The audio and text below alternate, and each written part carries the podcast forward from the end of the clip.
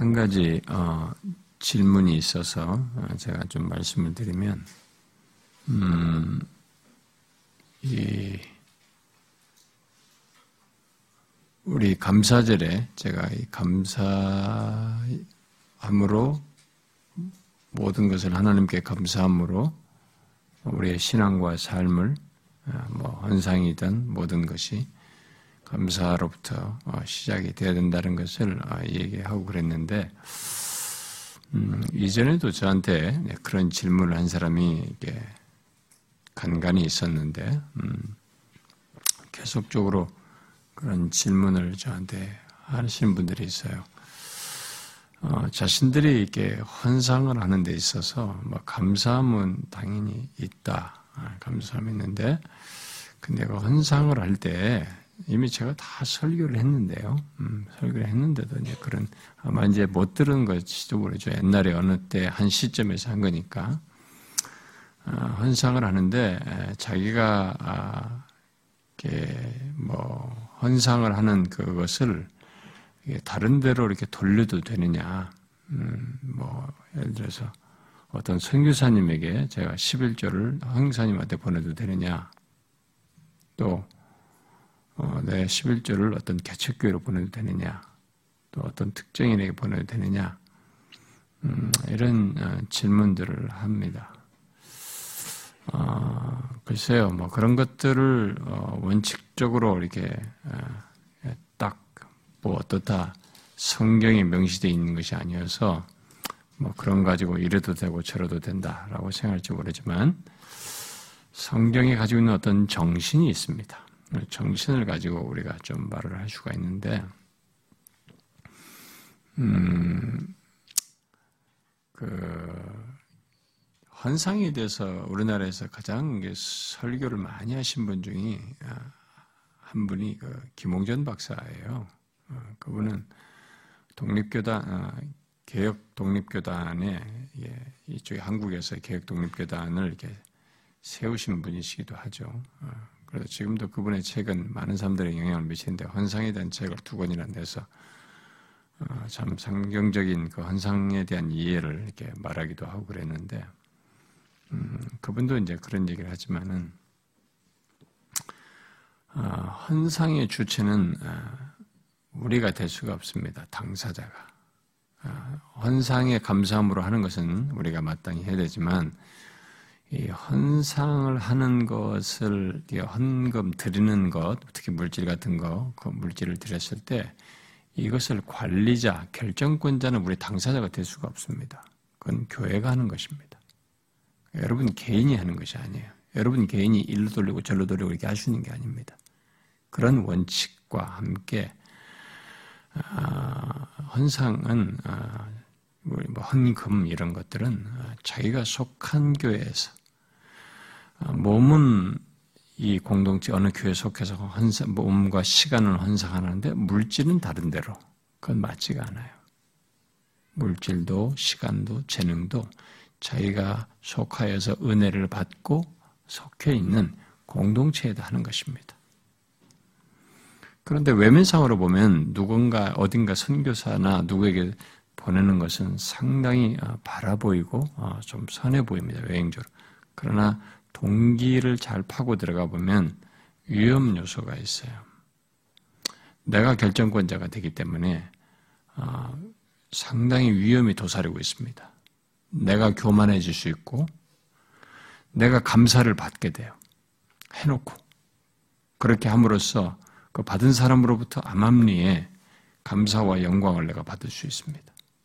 그건 교회가 관리하는 것이고 교회가 결정하는 것이지 여러분이 하는 것이 아닙니다. 정말 선교사님에게 하고 싶고 개척교회 하고 싶으면 10의 2조를 하세요 거기다. 두 번째 10분의 1을 드리라고. 그렇게 하시고 추가로 여러분들 다 하시고 그러셔요. 그렇게 하지 않으면서 음, 여러분들이 임의적으로 나눈다든가 이렇게 하는 것은 바르지 않습니다. 근데 김홍전 박사가 이런 얘기를 했습니다. 음, 자기가 속한 교회가 너무나 재정을 잘못 사용하고 누가 보아도 이 교회가 바르게 재정 집행을 하지 않냐고 이 교회가 이 들어지는 헌상이 어, 잘못 어, 활용된다고 판단이 된다면 그 헌상이 잘 쓰여질 수 있는 그런 교회 어떤 그것도 이제 그 교회가 결정권자가 되도록 해야 되니까 관리와 사용에 있어서 그런 교회로 보낼 수 있다, 줄 수 있다. 이런 논지를 폈죠. 어, 그런 방법을 쓸 수 있습니다. 그러나 그렇지 않는 한은 여러분들의 11조를 뭐 이를 보내고 저를 뭐 여러분 임의로 그렇게 하는 거 아닙니다. 음, 우리 가족 중에도 어, 교회 소속이 안 돼 있어가지고 어, 이쪽으로 우리 교회로 보내는 사람이 어, 있어 왔죠. 음, 아, 그런 예외적으로 뭐 그런 경우가 혹 있을 수도 있겠습니다. 어디에 소속도 돼 있지도 않고 아, 신앙생활도 사실 뭐 철저히 하지도 않으면서도 이상스럽게 헌금은 잘하는 11조는 또 칼같이 드리는 뭐 이런 케이스이기도 해서 뭐 그렇게 됐습니다만은 음, 그런 거 아니면은 아, 여러분들이 헌상은 여러분들은 아, 구분하여서 드리는 것, 예, 대표성 있는 것이죠. 일부를 떼지만 이게 전부를 드린다는 대표성 있는 어, 이게 예물로서의 그 마음의 표현, 신앙의 고백을 탁 함으로써 그 다음부터는 방향이 하나님께로 향해야 됩니다. 전적으로 하나님께 되는 거죠. 교회라는 것을 통해서 그렇게 하는 것이에요. 그리고 교회는 두렵고 떨림으로 그것을 관리하고 주의 나라를 위해서 바르게 잘 써야죠. 그런데 뭐 그런 것을 제대로 이렇게 하지 못하고 여러분들이 자꾸 임의로 하게 되면 어떤 부작용 중에 또 하나가 뭐냐면은 여러분들이 컨트롤 해요. 환상을 하는 걸 여러분들이 막 임의적으로 컨트롤 한다고. 이랬다 저랬다. 그리고 자기가 하나님 앞에서 이게 구별해서 드리는 것이 이게 실수를 한다든가 이런 걸 빠뜨린다든가 하지 않는다 이런 것에 대해서 경각심이 안 생겨요. 아니에요. 아주 막 그 바리새인들처럼 이것을 해가지고 의로 삼는 것은 문제가 되지만 하나님 앞에 천부가 하나님께로부터 온 것을 신앙의 고백을 철저히 하기 위해서 헌상을 철저히 하는 것은 좋은 것이에요.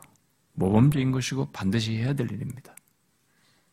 두뭉실하고 어설프고 하는 둥 마는 둥 하고 준비되어 있지 아니하고. 아니에요 여러분. 여러분 성경을 읽어보십시오. 하다 남은 거 던져보십시오. 우리도 싫습니다 우리 인간도. 먹다 남은 거 자기 다 먹고 난 나머지 좀 찌끄러기 우리 던져줘봐요. 얼마나 기분 나빠요. 뭐 하나님이 말라기 있잖아요 야네 총독들에게 그래봐라 말이지 아니, 지 총독들한테 누가 대통령한테 그렇게 하겠어요? 총독들한테 그렇게 안 하면서 어디 감히 하나님께 자신의 생명을 주신 하나님께 쓰다 남은 것 버리듯이 아니면 시간 뭐 이렇게 다 저랬다 막 자기가 조절해 가면서 좋은 거 나쁜 거 가려 가면서 드리고 말도 안 되는 거죠. 신앙의 고백은 여러분 삶 속에서부터 해야 돼요. 처음 처음 스타트부터 어떤 사람도 이런 사람이 있어요. 나는 벌이가 없어서 못합니다. 그러면 어떻게 사는고? 당신은 오늘 어떻게 사는고? 사는 것이 있잖아요. 여러분, 어떻게 말하기 이전에 하나님께서 나의 삶을 주장하시고 현재를 살게 하신 것에 대한 신앙의 고백을 어떻게 할까를 생각해 보셔야 됩니다. 여러분, 헌상은 생각과 마음의 작동이 없이 기계적으로 하는 게 아니에요. 많이 생각해야 됩니다. 많이 하나님 앞에 구분해야 돼요. 그래서 우리가 여러분들이 헌상할 때 우리는 헌금바구니 돌리지도 않지만 들어올 때 그냥 툭툭 집어넣으라고 하지 않지 않습니까? 여러분들이 헌상할 때 기도하면서 하라고 하지 않습니까? 우리 교회는? 그 다 이유가 있는 거예요. 여러분, 하나님께 하는 것인 것을 정확하게 구분하셔야 됩니다. 이런 질문들이 여러분들이 자주 나오기 때문에 아, 제가 또 이 얘기를 하는 것입니다. 정말 누구에게 가난한 사람, 뭐 선교사, 개척교회 돕고 싶으면 10의 2조를 그다하세요.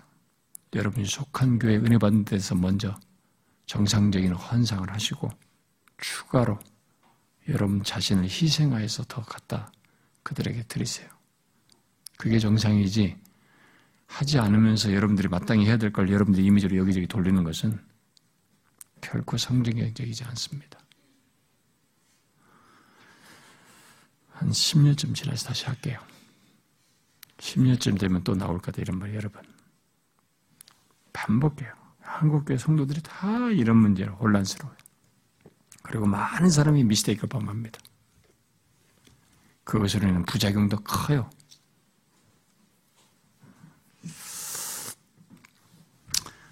아, 우리가 이제 주일날 제가 이미 주일날 얘기했습니다만 이번 주일날 우리가 솔레 어셈블리를 갔는데 아,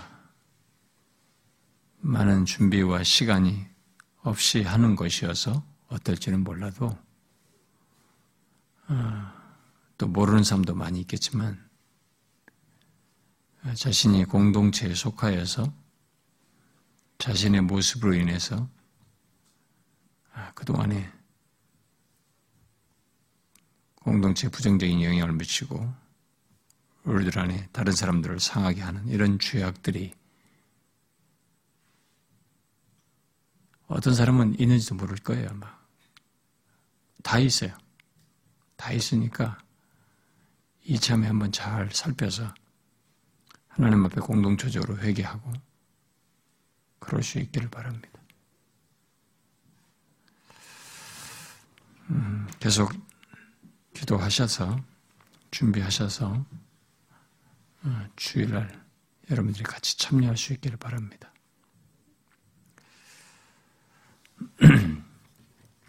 자, 이제 이사야서 끝자락에 왔습니다.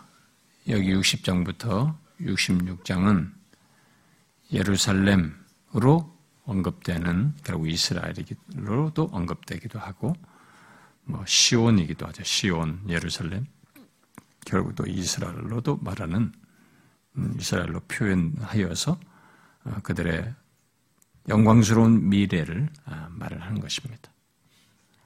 결국은 하나님의 백성 공동체의 영광스러운 미래를 말하는 것이라고도 볼 수가 있겠죠. 아, 그래서 여기 지금 이제 음, 이 뒷부분의 내용을 가지고 뭐 어떤 사람들은 가깝게는 이 이사야 선자를 통해서 주시는 이 당대 배경과 예, 시기적으로 연관지어서 보면은 뭐 바벨론 포로로부터의 어, 구원을 어, 과 연관지어서 어, 그들의 장래 영광스러운 미래를 말한 것이다라고 말하는 사람들도 있고 많이 그렇게 또 말하기도 합니다. 음, 그러기도 하면 또 동시에 궁극적으로 온 세상 사람들을 포함한 장래의 하나님 백성들의 영광스러운 운명, 미래를 말하는 것이다. 라고 어, 해석하기도 합니다.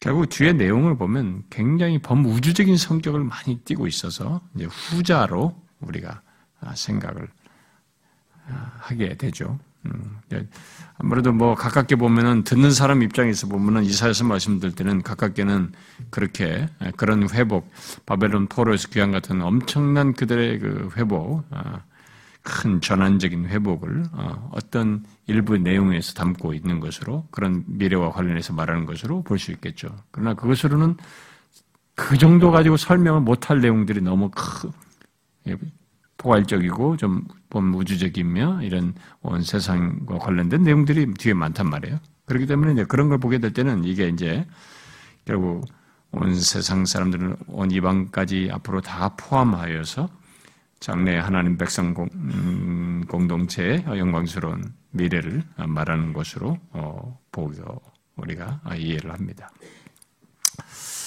자, 그래서 이제 예루살렘이라는 얘기 나오지만 이 예루살렘은 어, 다시 회복될 예루살렘. 이미 이제 바벨론에 의해서 멸망되고 나서 그 뒤에 다시 회복될 예루살렘이니까 뭐 새 예루살렘인데 그게 포로 돌아와서 자신들이 짓는 이런 예루살렘의 어떤 그런 모습이도 하겠지만 그것 가지고는 설명하기 어렵죠. 더 어, 종말론적으로 이제 그리스도 안에서 새로워질 새로워질 어, 하나님 백성 공동체이면서 또 궁극적으로는 우리가 계시록에서 말하는 새 예루살렘으로 연결해서 말할 수 있겠죠. 음. 아, 그래서 이 새 예루살렘의 미래를 말하는 내용이 이제 특별히 이제 여기 60장부터 62장에 이제 많이 거론이 되는데 그 중에서 이제 먼저 오늘 60장을 보려고 합니다. 근데 이 60장을 뭐, 네개 달라고 좀 세분해서 봐야 될 것 같은데요. 1절부터 3절, 4절부터 9절, 10절부터 14절, 15절부터 22절로 이렇게 나누어서 어, 봐야 할 것 같아요. 자, 먼저 1절부터 3절을 어, 보면, 음, 서론적인 내용을 어, 이 얘기를 하고 있는데요. 이 앞에 56장부터 59장에서 말한 어떤 그 앞부분에서 어떤 어두움이죠. 거기서 말한 어떤 어, 좀 어둠에 대한 그런 내용들이 제법 많이 나오는데 그것과 달리 이제부터 여기서는 빛을 말합니다. 일어나라, 빛을 발하라. 어? 내 빛이 이르렀고 여호와 영광이 내 위에 임하시니라. 그러면서 또 계속적으로 빛에 대해서 얘기를 빛을 강조합니다. 자, 어, 이전에 어둠이 있던 곳에 이제 빛이 비치는 어, 그런 변화가 있게 되었음을 시사하고 있죠. 어, 이 빛이 시온에 예루살렘에 임했고 그 빛은 여호와의 영광을 반영하는 것으로 말합니다. 그래서 음, 여호와의 영광이 네 위에 임하였고 그래서 네 빛이 이르고 빛을 발하도록 하는 그래서 이 빛이 시온에 임하고 그 빛을 어, 여, 그 빛은 여호와의 영광을 반영하는 것으로 이렇게 설명을 하고 있습니다. 음, 근데 여기 음, 빛으로 임하는 하나님의 현현은 어, 앞에 59장 20절에서 우리가 앞에서 봤죠? 59장 20절과 연결된다고 21절도 마찬가지지만 20절과 예, 연결된다고 볼 수 있겠습니다. 20절에 보니까 여호와의 말씀이니라 구속자가 시온에 임하며 그랬죠? 예루살렘 여기 지금 임한 거예요. 여기 60장에서 너, 너, 너, 너는 이제 결국 시온으로 설명되는 거죠. 구속자가 시온에 임하며 야곱의 자손 가운데에서 책과를 떠나, 떠나는 자에게 임하리라. 라고 말을 했습니다. 그래서 여기 지금 빛으로 임하는 하나님의 임하심 현현은 여기 59장 20절에서 임한다 라고 말한 것과 연결된 것이죠. 어, 그렇다면 하나님께서 지금 어떤 식으로 지금 임한다는 얘기겠습니까? 여기 뭐 임한다라고 60장에서 말하지만 19장 20절과 59장 20절과 연결해 보면은 하나님께서 구속자로서 임하시는 거죠. 구속자로서 시온 곧 예루살렘에 임하고 그 시온은 임한 그 어, 임한 시온은 이제 하나님의 빛을 가지게 되었다는 것을 시사해 주는 겁니다. 그렇죠? 20절과 이게 연결해서 보면 하나님께서 구속자로 시온에 임하시고 그 시온은 그 하나님의 빛을 이제 가지게 되고 바라게 되는 비추게 되는 아, 이런 역할을 하는 것으로 여기 60장에서 연결해서 지금 말을 해주고 있습니다.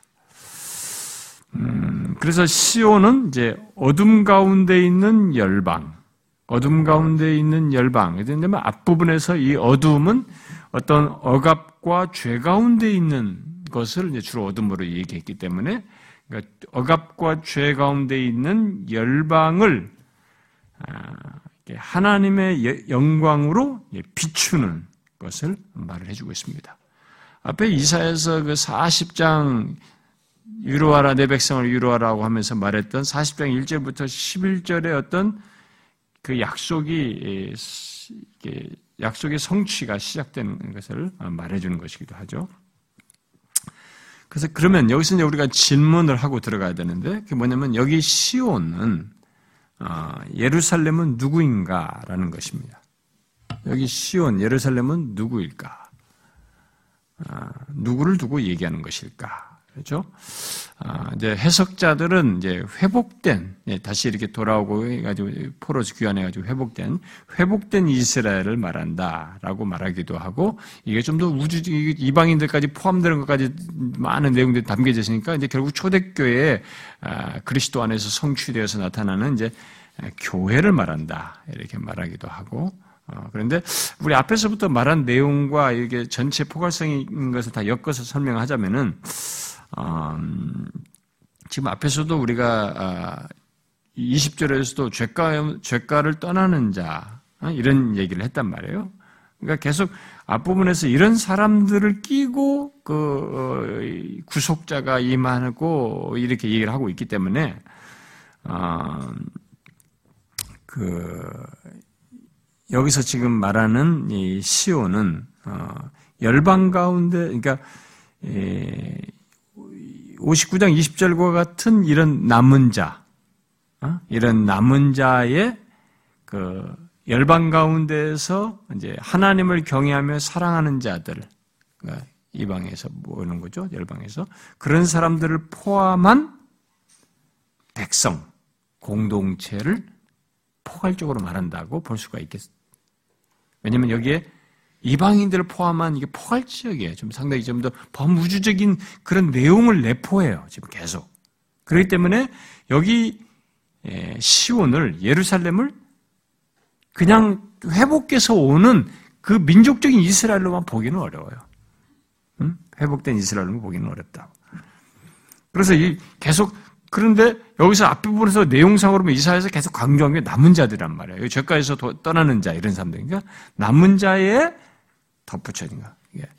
이방에서 어, 열방 가운데서 와서 어, 하나님을 경외하며 사랑하는 이런 사람들을 다 포함한 어, 하나님 백성 공동체를 여기서 결국 예루살렘으로 시온으로 말하는 것이다고 보는 것입니다. 자 그렇게 생각하고 여기 지금 계속 연결해서 시온을 너로 얘기하는 이것을 연결해서 생각하면은 조금 이해가 쉬워질 거라고 봅니다.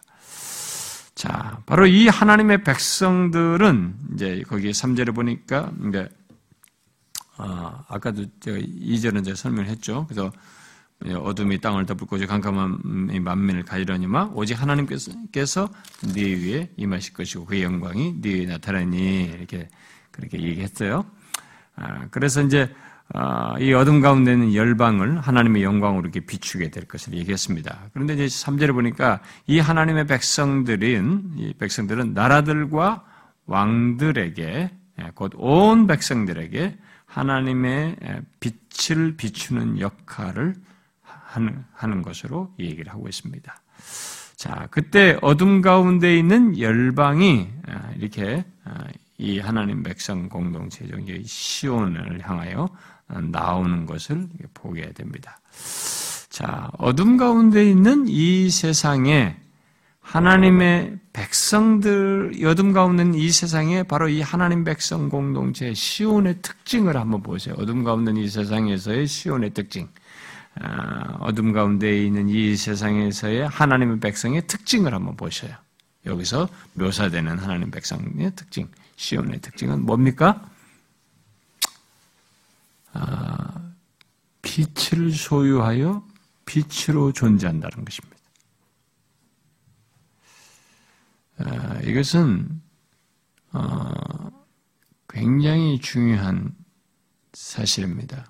이것의 궁극적인 성취도 미래적으로도 남아있기도 하지만은 여기서부터 하나님 백성 공동체가 이 세상 열방 가운데서 하나님 백성 공동체가 이거 시온으로 보면 당시로 보면 예루살렘이잖아요. 당시에 이, 이, 이 일방 가운데에서 존재하는 예루살렘의 이 존재의 특징이 뭐냐? 결국 또 이 세상 가운데에서 어둠 가운데 있는 하나님의 백성 공동체, 오늘로 보면 교회, 또 신자된 자의 특징이 뭐냐 라는 것을 여기서 말해 주는 거죠. 그게 뭡니까? 특징이 뭐예요? 이 지금 살핀 이 내용을 가지고 볼 때 특징이 뭡니까?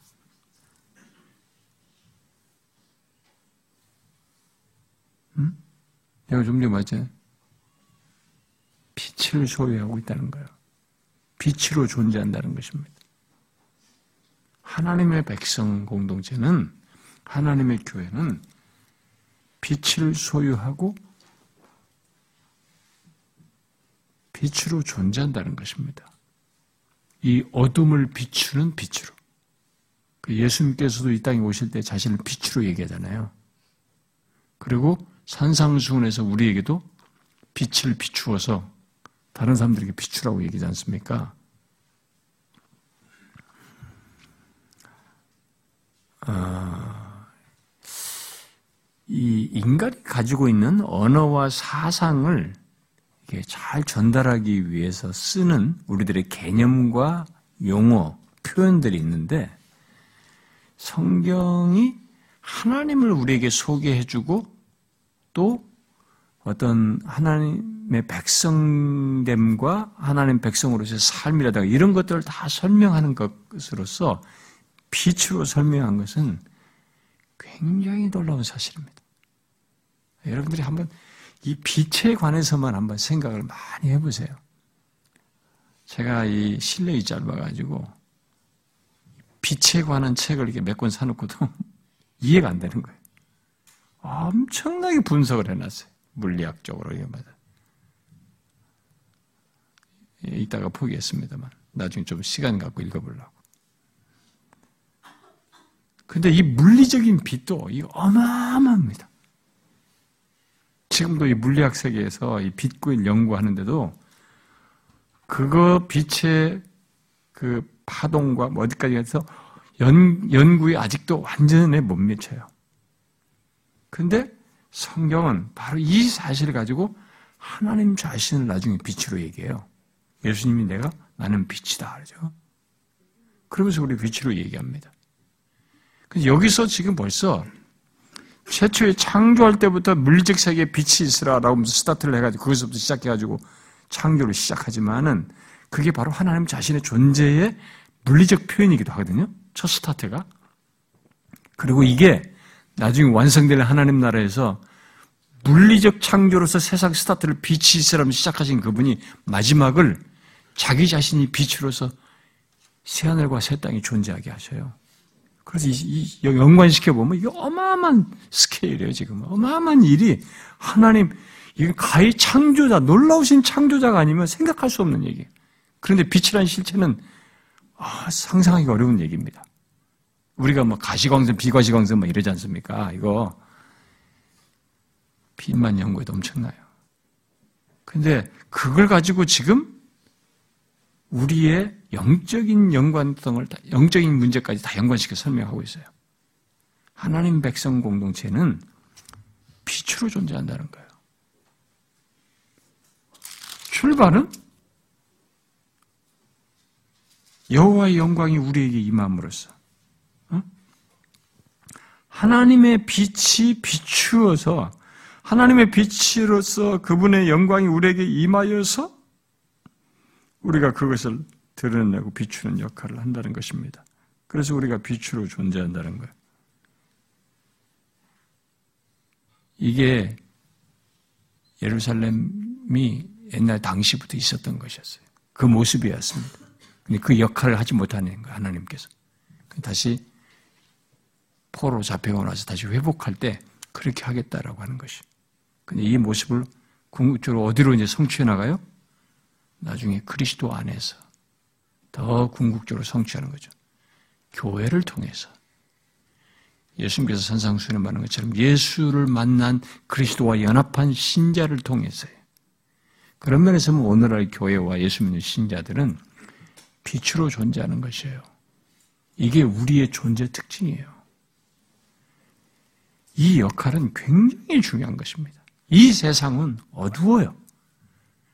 죄 아래서 아무 방법이 모릅니다.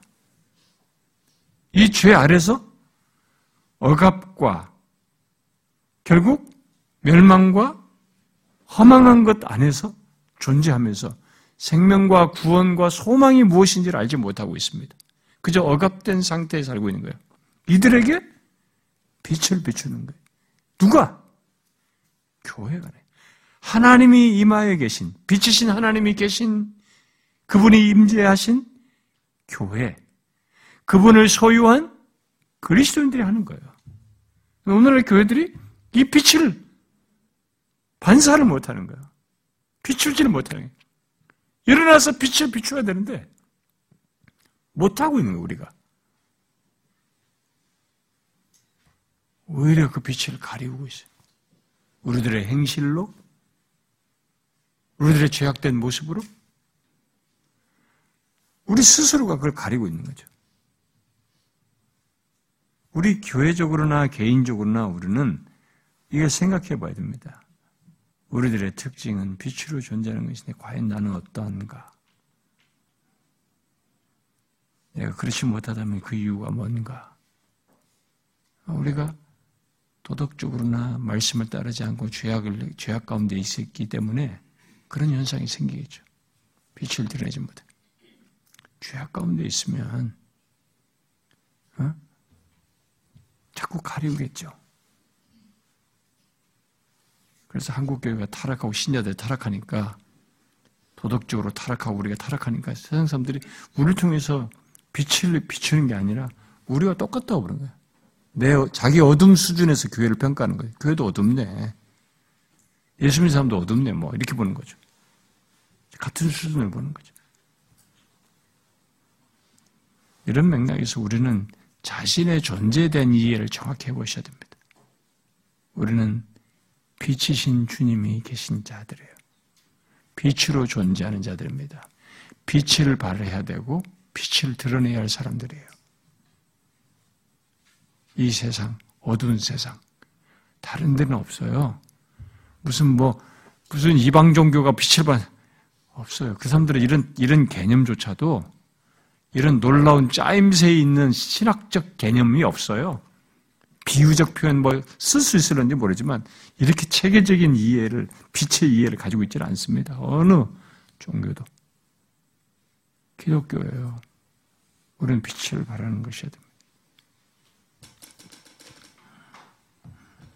이미 말한 대로 빛은 시온 결국 하나님의 백성들 자체가 빛이라는 건 아니죠. 어디까지나 하나님이 시온에 있음으로써 빛을 발산하는 거죠. 바라는 것이고 나타내는 것이죠. 빛이신 하나님이 하나님의 백성들에게 또 그리스도의 몸인 교회 안에 임함으로써 나타내는 것이죠. 어? 그런 것이지 우리 자체가 그렇다는 거예요. 우리는 빛의 반사체라고 봐야 되겠죠. 그분이 계셔서 드리는 것이니까. 그 다음에 그 4절부터 9절을 보게 되면 아, 하나님의 빛이 임함으로써 이제 어, 열방이 시온을 향해서 몰려올 것을 말하고 있습니다. 아, 거기 이제 사절 오죠. 내 눈을 들어 사방을 보라. 무리가 다 모여 네게로 오느니라. 네 아들들은 먼 곳에서 오겠고 네 딸들은 안개 올 것이라. 그때 네가 보고 기쁜 빛을 내며 내 마음이 놀라고 또 화창하려니 이는 바다의 부가 되게로 돌아오며 이방 나라들의 재물이 되게로 옵니다. 알았습니다. 뭐 이, 이게 이제 돌아오는데 사방에서 막 무리와 지어서 막 같이 지어서 돌아오는데 거기에 기쁨이 있고 막 바다의 부가 이방 나라들의 재물을 함께 가지고 오는 이런 돌아오는 장면이에요. 이런 뭐 이미지를 얘기하고 있습니다. 이게 마치 이게 이스라엘 백성들이 이 시제를 놓고 보면은 미래적으로 이런 걸 가시적으로 현실적으로 하려면은 포로에서 귀환할 때 뭐 이런 일이 있어야 되겠죠. 포로에서 귀환할 때 이런 것이 현실적으로 있어야 되는데, 근데 이 이미지는 먼저 앞서서 있었죠. 어디 있었습니까? 이런 이런 것은 이스라엘 역사에 먼저 이런 경험이 먼저 앞서서 한 번 있었죠. 어디 있었어요? 뭐 출애굽 때를 생각할 수 있겠죠. 출애굽 때 이스라엘이 어, 그들로부터 이게 이방 이집트 이로부터 재물을 받아가지고 어, 나오는 것과 같은 네, 그런 이미지가 지금 여기서 더 범세계적인 것으로 확장해서 지금 보여주고 있는 거죠. 그래서 어, 이제 그런데 이런 일이 전 세계 속에서 이, 이, 적으로 있을 것을 얘기하는데 여기서 이제 열방의 부가 함께 오고 있기, 있기 때문에 시온은 기쁜 빛을 내며 마음이 놀라고 화창하게 된다고 말하고 있습니다. 여기 이제 바다의 F라고 하는 것은 이 바다 해상 무역을 통해서 축적된 부를 얘기를 하는 것으로 보여지는데 앞에 이사야서 13장부터 23장에 보면은 이 주변의 옆에 이 해상 국가들이 그렇게 해서 돈을 쌓는 얘기, 부를 축적하는 그 얘기가 나와요. 그 나오는데 바로 이제 그들과 관련 그런 것과 연관된 거죠. 그렇게 해서 열방이 무역을 통해서 축적한 재물이 시온으로 향하게 되는 것으로 지금 설명을 하고 있는 것입니다. 자, 그러니까 이렇게 열방이 다 시온으로 나오는 것을 이렇게 막 다 연관지어서 설명, 다양하게 설명하는 거예요. 게다가 거기 이제 6절에 보니까 미디안, 에바에서 낙타가, 스바에서는 금과 유향이 시온으로 이렇게 다 가져오고 있습니다. 또 7절에서는 게달의 양, 느바윳의 숫 양들이 시온에 공급됩니다. 이렇게 하여서 결국 어떻게 해요? 이렇게 해서 하나님의 하나님을 찬송해 하나님의 여호와의 찬송을 전파하게 됩니다. 이렇게 함으로써 또 뒤에 보니까 7절 하반절 보니까 내가 내 영광의 집을 영화롭게 하리라 한다라고 하는 것처럼 그런 결론이 있게 됩니다. 결국 열방이 시온 곧 예루살렘으로 나오는 현상을 온 땅이 하나님께 영광 돌리는 것으로 지금 말을 하고 있는 것입니다. 자, 한번 이제 이 예언적인 내용을 한번 그림을 잘 그려보세요. 시온이 있습니다. 하나님 백성 공동체가 있습니다. 여기에 지금 온 열방이, 열방이 다 하나님이 빛으로 이마에 영광이 계신 이쪽을 향해서 다 나옵니다.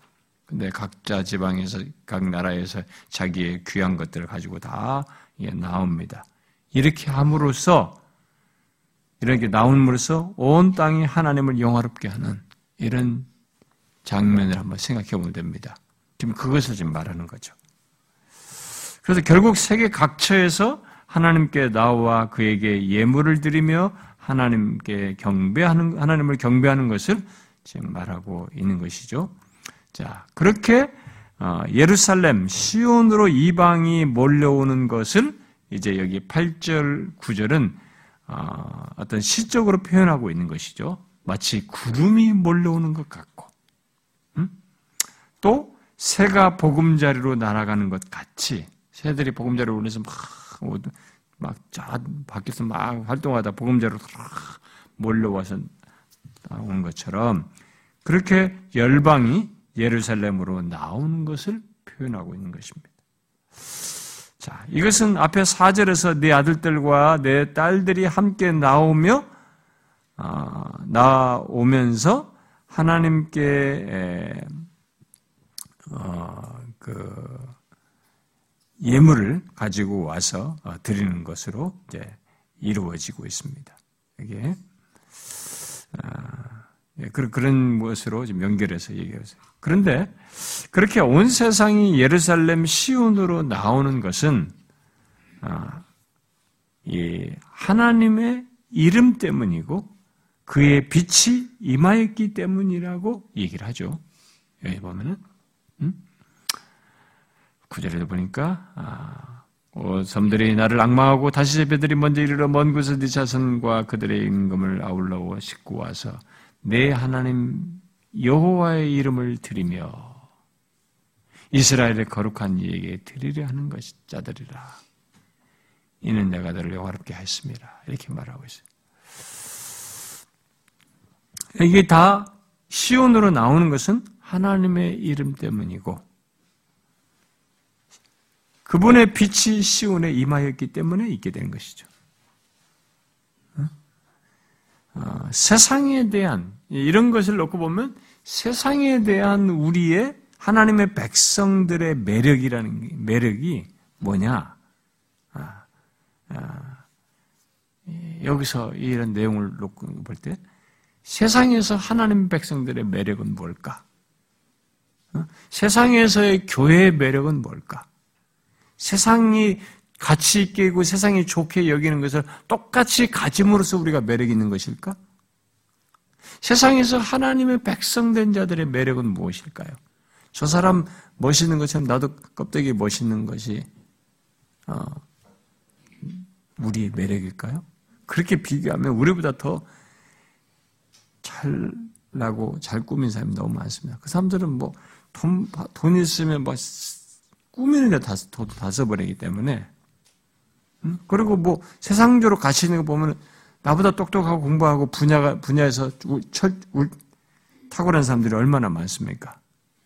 그러니까 세상에 가치 있는 그런 것으로 우리를 과연 매력 있다고 하냐? 이 세상에서 하나님의 백성된 자의 매력은 뭐겠어요, 여러분? 여러분 객관적으로 생각해 보시고 상당히 궁극적 가치를 가지고 한번 생각을 해 보세요. 우리의 매력이 뭐겠습니까? 여러분이 밖에 나가서 배우세요. 우리는 섞이면 지하철 속에 섞이든지 아니면 섞이면 아무것도 아니에요. 옆에 사람이 더 멋있고 저 사람이 어디고 우리는 별거 없다고. 그렇지 않습니까?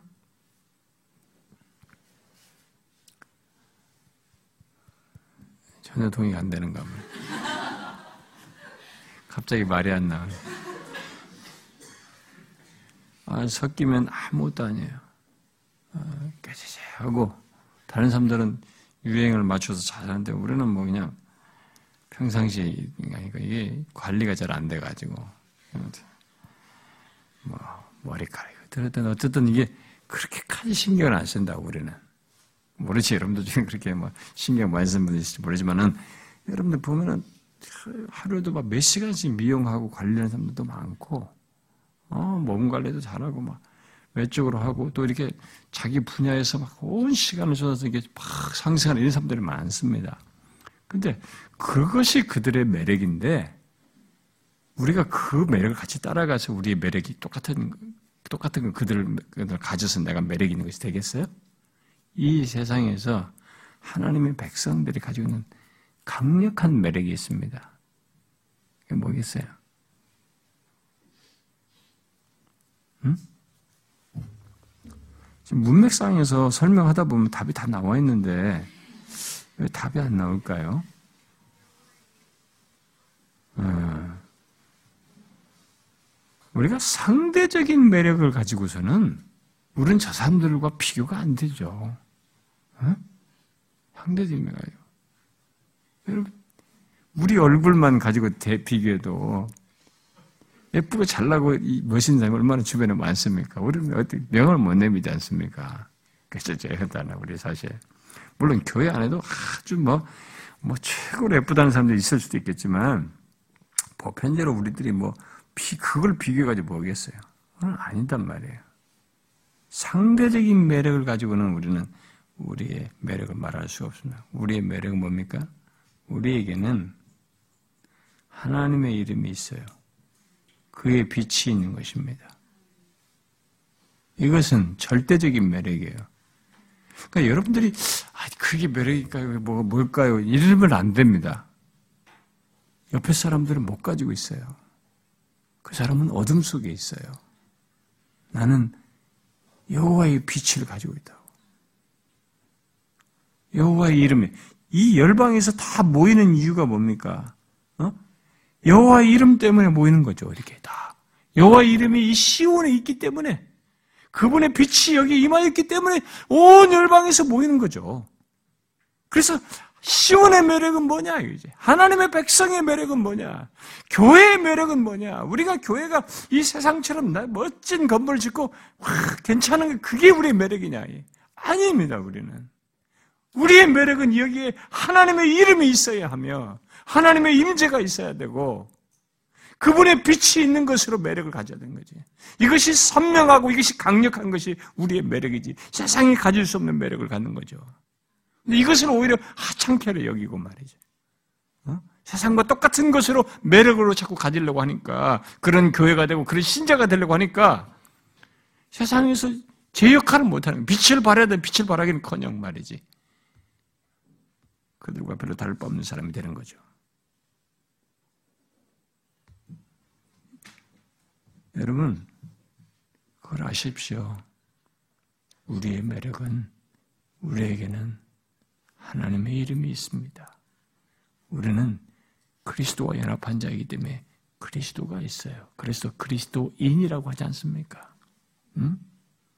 그리스도인데 예수 그리스도 그분이 그리스도인데 우리를 거기다 그리스도인 그분을 따르니까 그와 연관시켜서 별명처럼 불린 거지만은 그렇게 된 거 아닙니까? 우리에게는 하나님의 이름이 있다고요. 하나님의 빛이 있는 것입니다.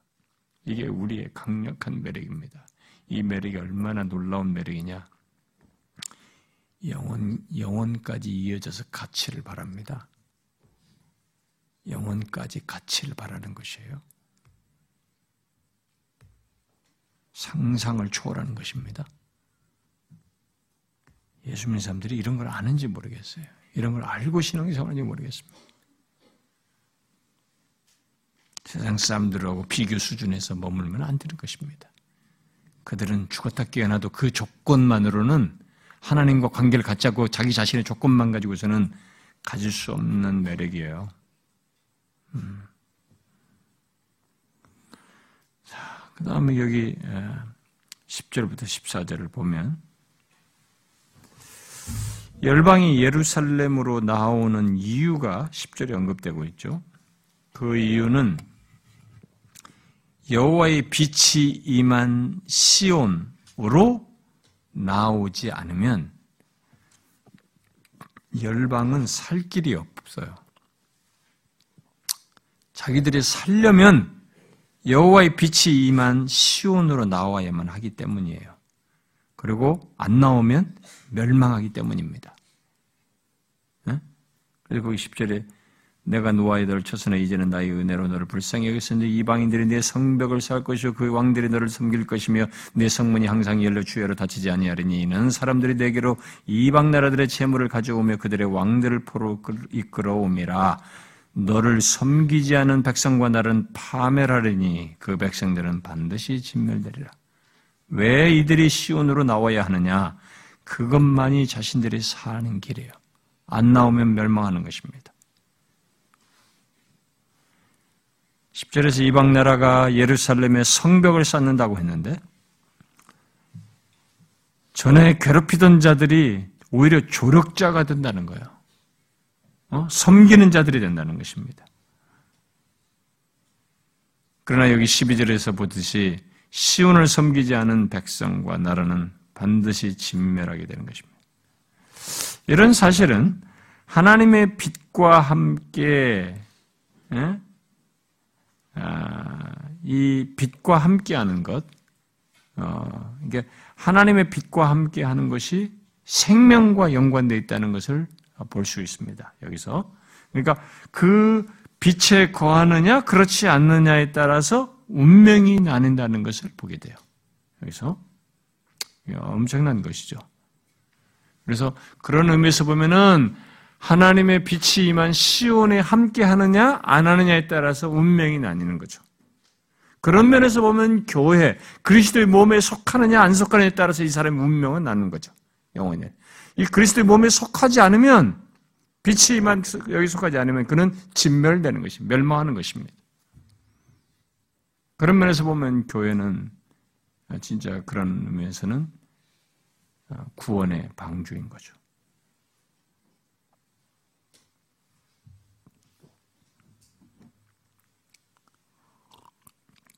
뒤에 13, 14절은 어, 열방이 나와서 무엇을 하는지를 이렇게 말해주고 있는데 무엇을 합니까? 여호와의 빛이 임한 예루살렘을 영화롭게 합니다. 이들이 나와서 마치 솔로몬이 두로왕 히람에게 레바논의 백향목을 요구하여서 가지고 오는 것처럼 오는 것처럼 잣나무, 소나무, 황향목을 가지고 와서 시온을 아름답고 영화롭게 합니다.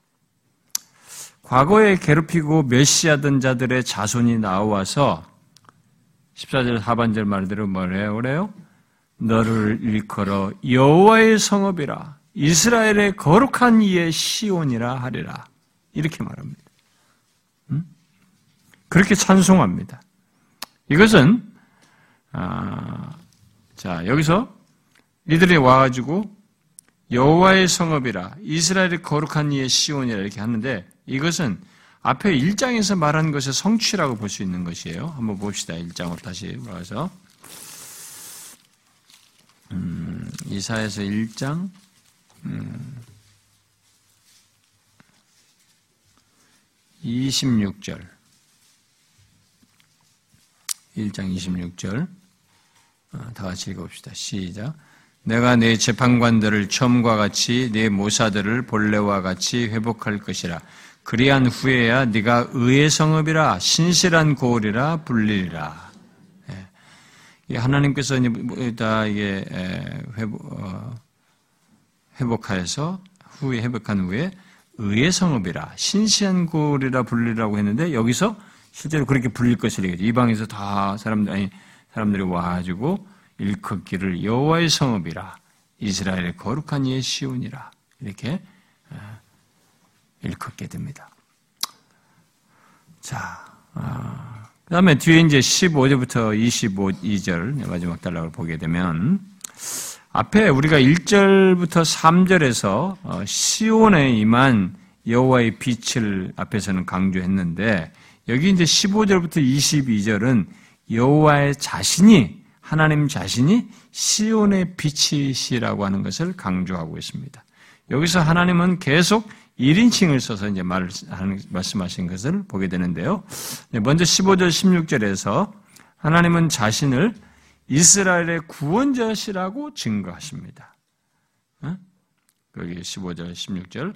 전에는 네가 버림을 당하고 미움을 당하였으므로 네게로 가는 자가 없었으나 이제는 내가 너를 영원한 아름다움과 대대의 기쁨이 되게 하리니 네가 이방 나라들의 젖을 빨며 묻 왕의 젖을 빨고 나 여호와는 내 구원자, 내 구속자, 야곱의 전능자인 줄 알리라. 이렇게 얘기했어요. 곧 여호와가 이스라엘의 영원한 영영한 아름다움과 이 대대의 기쁨이 되게 하실 것을 여기서 얘기합니다. 자, 버림당하고 어, 미움받던 이 시온이 어떻게 돼요? 여기 보니까 지금 영원한 아름다움과 대대의 기쁨이 될 것이라고 말합니다. 그렇게 될 것이다. 되게 하실 것이다. 누가? 누가? 하나님께서요.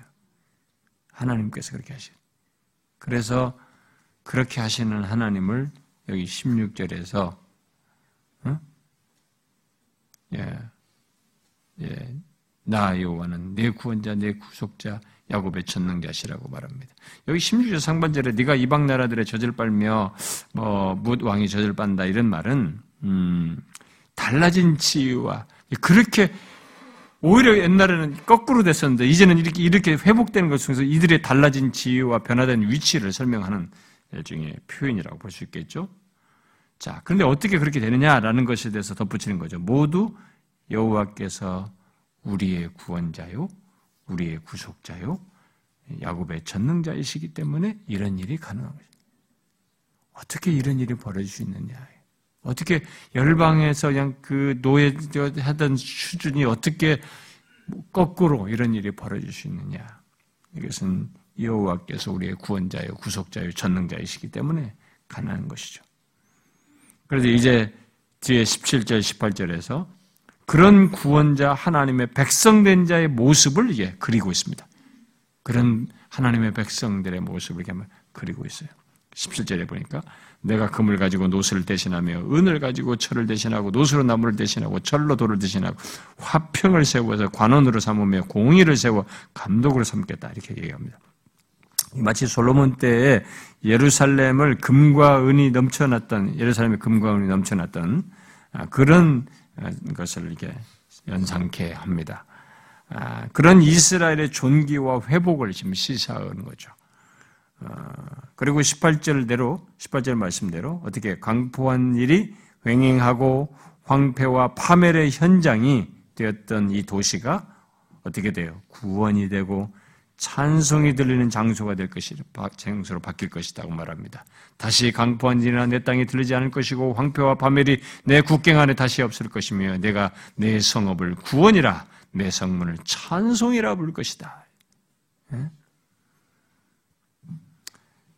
그런 황폐 현장이 그런 도시가 구원이 이루어지고 찬송이 들리는 장소로 바뀔 것이다. 라고 말하고 있습니다. 그리고 뒤에 19절부터 20절에서 하나님께서는 자신이 시온의 빛이심을 선언합니다. 우리가 앞에 15절 하반절과 16절 하반절에서 여호와가 아, 구원자가 됐을 때의 세상, 여호와가 아, 구원자가 됐을 때의 예루살렘이 어떻게 될 것인가에 대해서 의문을 갖게 의문을 갖는다면 거기에 대한 대답을 지금 여기 19절 20절에서 말을 해주고 있는 것입니다.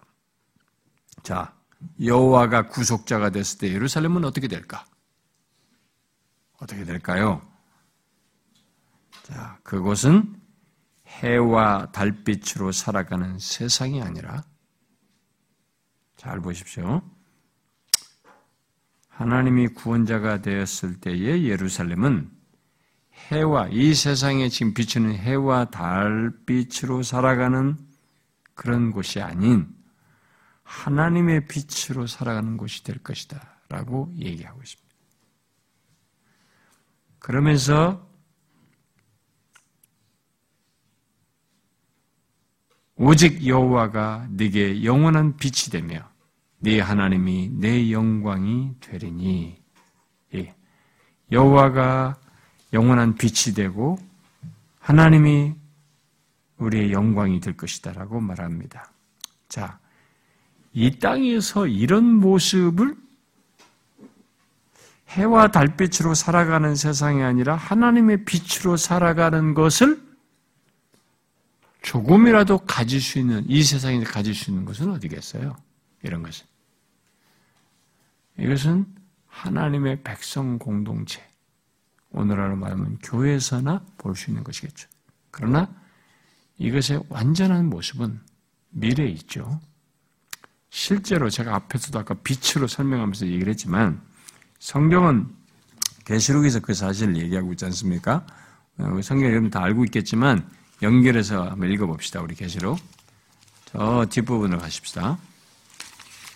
계시록 21장. 계시록 21장.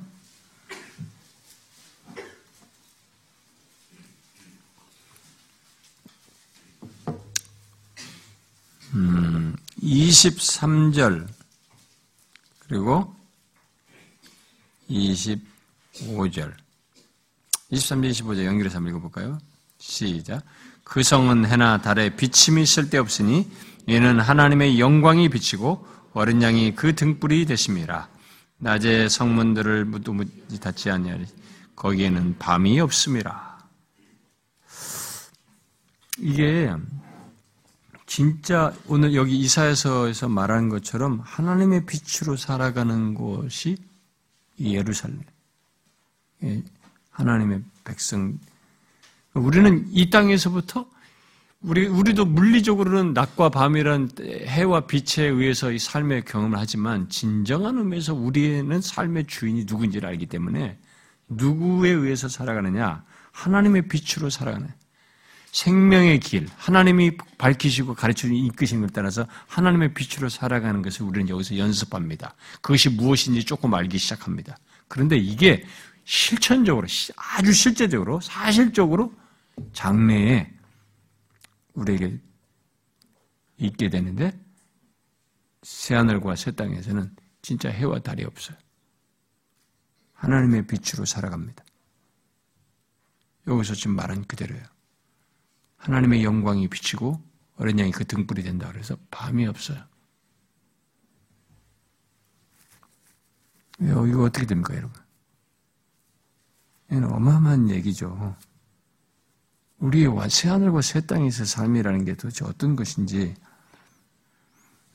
음, 그러니까 악이 없기 때문에 예, 파괴성이 없고, 악이 없기 때문에 피곤함이 없고 악이 없기 때문에 뭔가 이렇게 부정적으로 이렇게 쇠하거나 썩어지거나 뭐 이런 것이 없고 이런 게 없단 말이에요.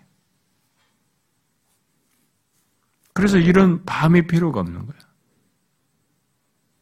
영원히 하나님 안에서의 안식이.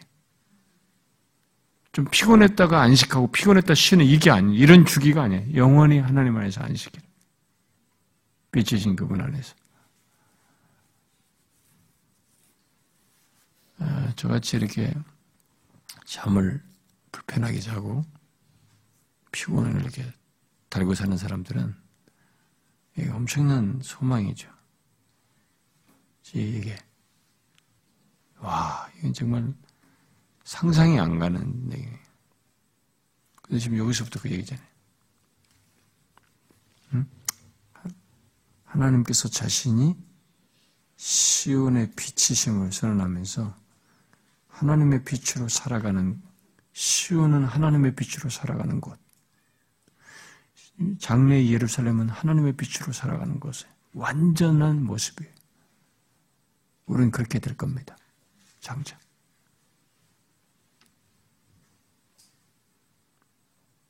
여러분 소망이 되지 않습니까, 여러분? 이런 게.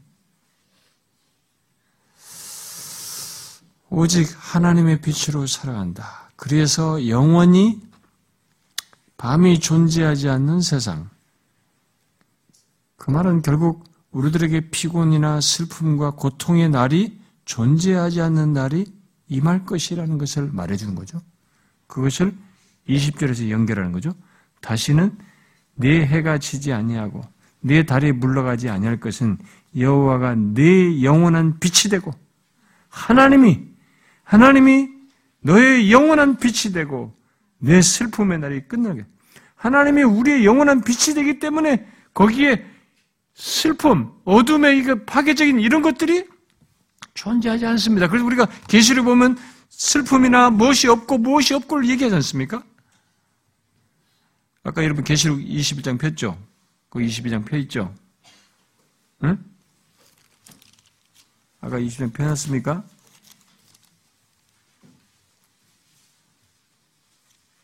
사절 21장 4절. 읽어봐요. 시작. 모든 눈물을 그 눈에서 닦아주시니 다시는 사망이 없고 애통하는 것이나 곡하시는 것이나 아픈 것이나 다시 있지 아니하리니 처음 것들이 다 지나갔습니다. 여러분 22장의 5절에 한번 다시 읽어봐요. 5절에 시작.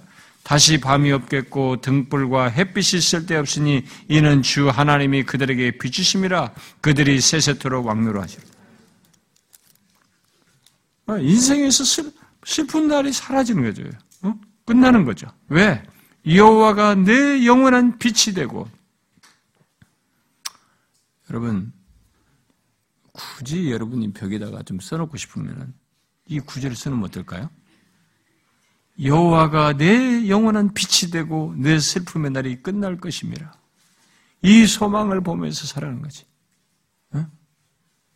지금부터 여호와가 우리의 영원한 빛으로 존재하시는데 그것을 완전한 조건에서 경험하고 누릴 걸 생각해 봐요.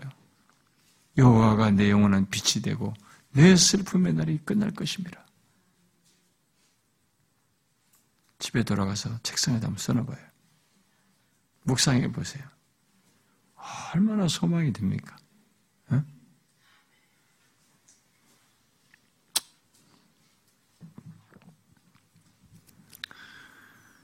뒤에 21절과 22절은 예루살렘 곧 시온을 통해서 하나님의 영광이 드러날 것을 말을 합니다. 하나님 자신이 우리의 영혼은 빛이 된다고 그랬는데 이제 여기 보니까 아, 시온을 통해 하나님의 영광이 드러날 것을 말합니다. 과연 새 예루살렘 곧 그곳에 모인 하나님 백성 공동체는 어떤 자들일까? 우리가 질문을 하게 되는데요. 지금까지 내용을 놓고 볼 때. 그러면 과연 그곳에 모인 새 하나님의 백성 공동체, 그 새 예루살렘으로 설명하는 이 하나님 백성 공동체는 그럼 어떤 자들이 거기에, 거기에 포함되어 있는 것인가? 어? 근데 우리가 앞에 17절과 18절에서 하나님의 구원과 찬송이 넘칠 것을 말을 했어요. 앞에 17, 18절에서. 그런데 여기 이제 21절에서 그곳의 백성들은 의롭게 되어 영원히 땅을 차지할 백성으로 말을 하고 있습니다. 응? 자, 이 하나님의 백성 공동체가 과연 그 예루살렘의 구성원들로 되어 있는 이 하나님의 백성 공동체는 어떤 자들인가라고 했을 때 설명이 21절에 뭐예요? 의롭게 되어 영원히 땅을 차지할 백성으로 얘기합니다. 그러니까 결국 일단 의롭게 된 백성이에요. 의로운 백성들입니다. 그들은 하나님이 친히 심은 가지와 같고 하나님이 친히 손으로 만들어 자신의 영광을 나타낼 존재들로 말하고 있습니다. 자, 오늘날로 우리 오늘날 우리들이 예수를 믿음으로써 바로 그런 자들이 되는 거죠. 우리가 의롭담을 얻지 않습니까? 이 하나님 백성 공동체의 구성원들은 뭐냐면 의롭담을 얻은 자들, 예수 그리스도로 말미암아 의롭담을 얻은 자들이 바로 그 하나님 백성 공동체의 구성원들인 거죠. 의롭담을 얻어서 영원히 거할 하나님의 백성, 이 하나님의 참된 백성들은 자신을 심으신 하나님을 영화롭게 한다. 하나님의 영광을 나타낸다는 것을 21절에 말해주는 것입니다. 자, 연결해서 생각해 보세요. 아, 여호와가 우리의 영원한 빛이 되어 우리의 슬픔의 날이 끝나는 그런 아, 새 예루살렘의 구성원된 백성들은 어떤 자들이냐? 다 의롭게 된 사람들이에요. 그리고 이 의롭게 된 사람들이 의롭게 되어 자신을 의롭게 하시고 이렇게 심으시고 어, 어, 자기를 손으로 만드신 그 하나님의 영광을 나타내는 사람들이에요. 자, 그러면 우리가 의롭다함을 얻은 것으로 내가 구원을 받았다는 것으로 개인적인 구원으로 끝나지는 않는다라는 거죠. 우리의 존재는 이렇게 구원을 받고 이렇게 해서 구성원이 된 것으로 인해서 결론, 최종 결론이 뭐냐면 하나님의 영광을 나타내는 것이에요. 우리가 이 땅에서부터도 그래야 되겠지만 나중에 새 하늘과 새 땅에서도 우리는 모든 것을 진짜 바울이 먹던 입 마시는 하나님의 영광을 내는데 모든 것을 하나님께 감사와 영광을 돌리는 그런 삶으로 자연스럽고 너무 기껍고 너무너무 그러고 싶은 뭐 다른 것을 생각할 수 없을 줄만큼 기쁨과 감격 속에서 우리는 그렇게 할 것입니다. 그것은 지금부터 싹이 보이는 거예요. 이 땅에서부터 값없이 의롭담을 얻은 자는 나의 무엇을 얘기해도 하나님께 감사와 영광을 돌리는 하나님의 영광을 나타내는 그런 존재 특성, 삶의 열매를 갖는 것이죠. 그래서 five sola가 맞는 거예요. 오직 그리스도, 오직 은혜, 오직 믿음, 그리고 오직 하나님의 영광을 위하여. 이렇게 흘러가는 거예요. 당연히 그 결론이 되는 거죠. 여러분, 자기 자신이 그런 자인가 아십니까? 우리는 그런 자들이에요. 어렵게 되어 하나님의 영광을 나타낸 자들. 하나님이 심은 가지예요. 하나님의 손으로 만든 자들이죠. 음, 그래서 우리가 그래서 2장 10절에서도 하나님 손으로 지으신 바라고 그렇게도 묘사를 했는데 진짜로 하나님 백성들은 그렇죠.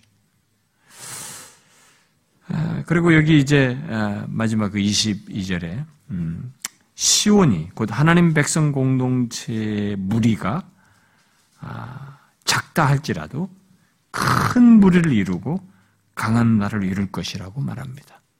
이게 궁극적으로 어떻게 되어 있어요? 하나님 백성 공동체의 무리는 큰 무리가 되요 처음은 이게 몇 작아 보여요. 작지만 큰 무리를 이루고 강한 나라를 이루게 될 것입니다. 그래서 마지막에 남는 것은 이 하나님 백성 공동체만 남습니다. 나머지는 다 멸망의 구렁텅이에 빠지게 되는 거죠.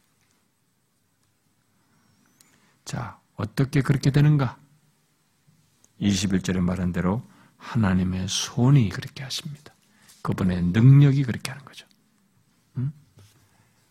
그리고 22절 말씀대로 하나님의 때 그것이 이루어질 것입니다. 결국 최종적으로는 하나님께서 다시 오실 때 이루어지겠죠. 자, 결론적으로 말씀을 드리면 하나님 백성들의 이 존재감이라고 하는 것을 우리는 여기 60장을 통해서 많이 생각하게 됩니다.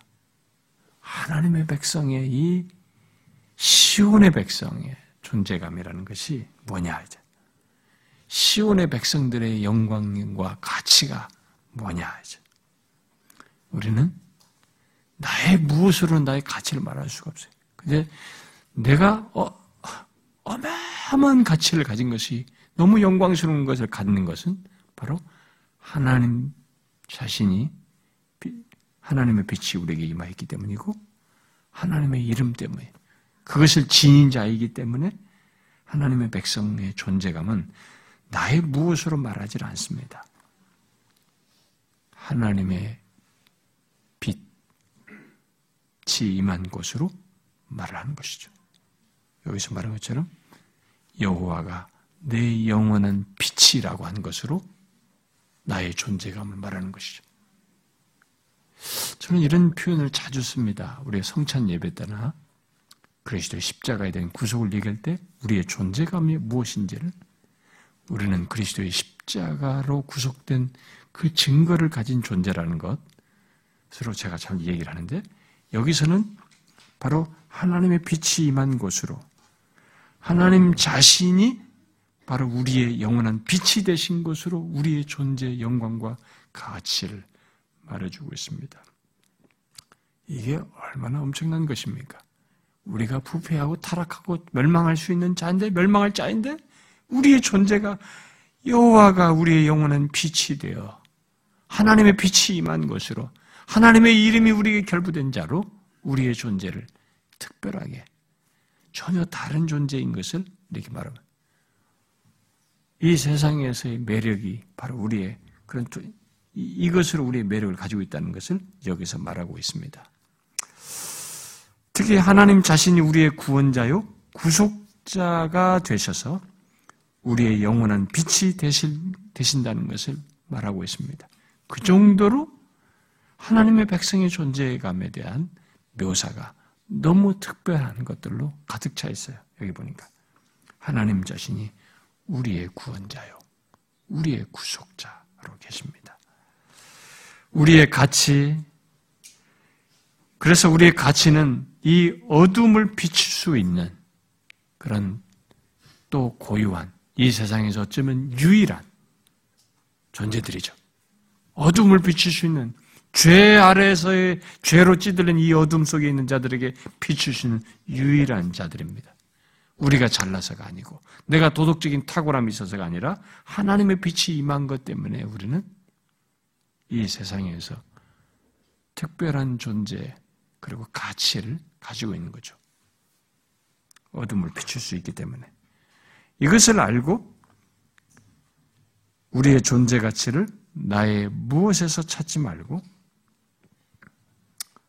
내게 임한 하나님의 빛 그리고 나를 통해서 드러날 하나님의 빛 그리고 그의 영광이 나타나는 것에서 나를 통해서 그 영광이 나타난다는 것에서 우리는 찾아야 되겠죠. 나의 존재 가치를. 여러분, 나 같은 사람이 하나님의 영광을 나타내는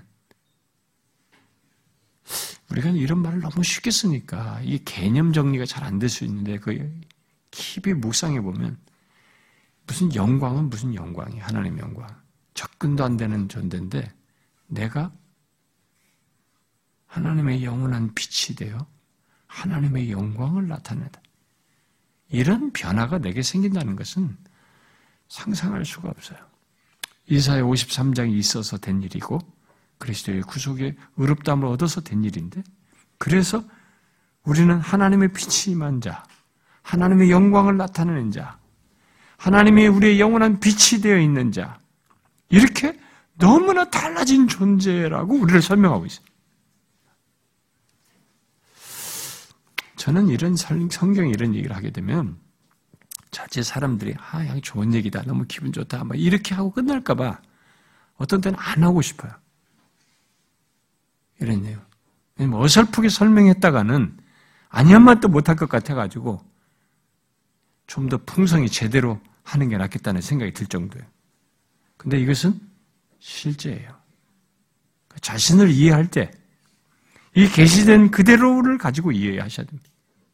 나의 존재를 이해할 때 그리스도 안에서 의롭다함을 얻어서 이렇게 하나님이 나의 영원한 빛이 되고 하나님의 영광을 나타낼 수 있는 나타내는 존재가 되었다는 가당치도 않고 할 수도 없고 대상도 되지 않고 그럴 만한 자격과 조건도 내게 없는데 내가 하나님의 그 영광스러우신 그분의 영광을 나타낼 수 있는 사람이 되었다는 것. 그런 존재로 있다는 것을 아시라는 거죠. 그것이 얼마나 영광스럽고 복된지 특별한지를 아시라는 거죠. 특히 장차 우리의 완전한 상태, 완성될 하나님 나라에 세워질 새 예루살렘 백성으로서 우리들이 살 것을 연관지어서 생각해 보십시오. 영원히 하나님의 빛으로 우리들이 살게 될 것입니다. 그렇기 때문에 거기에는 감출 것도 어둠의 색채도 파괴적인 것도 피곤할 것도 쇠할 것도 전혀 존재할 수가 없는 하나님의 빛으로 살게 되는 밤이 없는 이런 조건의 삶을 우리가 궁극적으로 갖게 되는 걸 한번 생각해 보세요. 왜? 하나님이 나의 영원한 빛이 되심으로써 우리에게 허락되는 삶이 슬픔 같은 것이 존재할 수 없는 그런 삶을 살게 될 걸 한번 생각해 보시래. 제가 아는 어떤 사람은 그냥 인생을 자격이 주은 인생을 그냥 성실하게 살아요. 뭐 살이지만 그렇게 여기서 악착같이 오래 살려고 하질 않아요. 아직도 젊은데. 그래서 뭐, 무슨, 뭐 때문에 뭐 건강 챙기고 뭐 이런 거 별로 신경을 안 써요. 그냥 그러다가 하나님께서 빨리 자기는 어떤 면에서 정상적인 생활 속에서 시, 점상으로는 빨리 자기는 하나님 앞에 가고 싶어요. 진짜로. 그러니까 저는 한편에서는 약 약간 뭐가 있거든요, 이게. 그래도 좀 뭐가 해야 될 게 있나. 뭐 이렇게 아주 바로 가, 가고 싶다 이런 얘기를 하더라도 혹시 무책임 뭐 이런 거 있어서 좀 추천거리는데 그 사람은 진짜 안 그래요. 충실하면서 진짜 빨리 가기를 원해. 예의사장. 하나님 앞 빨리 가기를 원해. 우리에게는 여러분 하나님 백성들에게는 이게 있어요. 하나님이 우리의 영원한 빛이 되시기 때문에 우리에게 펼쳐지는 삶에서는 더 이상 슬픔의 기운들이 존재하지 않습니다. 악이 없어요, 악이. 상상해 보십시오. 그것을 알고 현실을 사셔야. 수련의 말씀의 연장선상에서. 바로 그런 영원한 영광으로 나아가는 그렇게 그런 삶으로 살 우리의 존재 이해 속에서 현실의 문제를 보고 잠시 잠깐 지나가는 것들인 줄을 알고 현실을 살라는 것입니다. 이게 아무리 중요해도 하나님이 우리의 영원한 빛이 되어서 우리의 슬픔의 날이 끝나고 더 이상 그런 것이 존재치 않는 삶으로 이끄시는 중에 지나가는 것들인 줄 알고 여기에 목매거나 여기에 압도되거나 그러지 말라는 것입니다. 현실을 그 시각에서 여전히 보면서 살아라는 것이죠. 수련회 말씀 안 잊으셨죠? 다 잊었습니까 벌써? 다시 이걸 remind 시켜주는 거예요. 안 잊었죠? 예. 잊지 마십시오. 이 60장을 통해서 하나님의 백성의 존재감을 잊지 마세요. 의롭다함을 얻은 우리의 존재감이 이렇게 어마어마합니다. 기도합시다.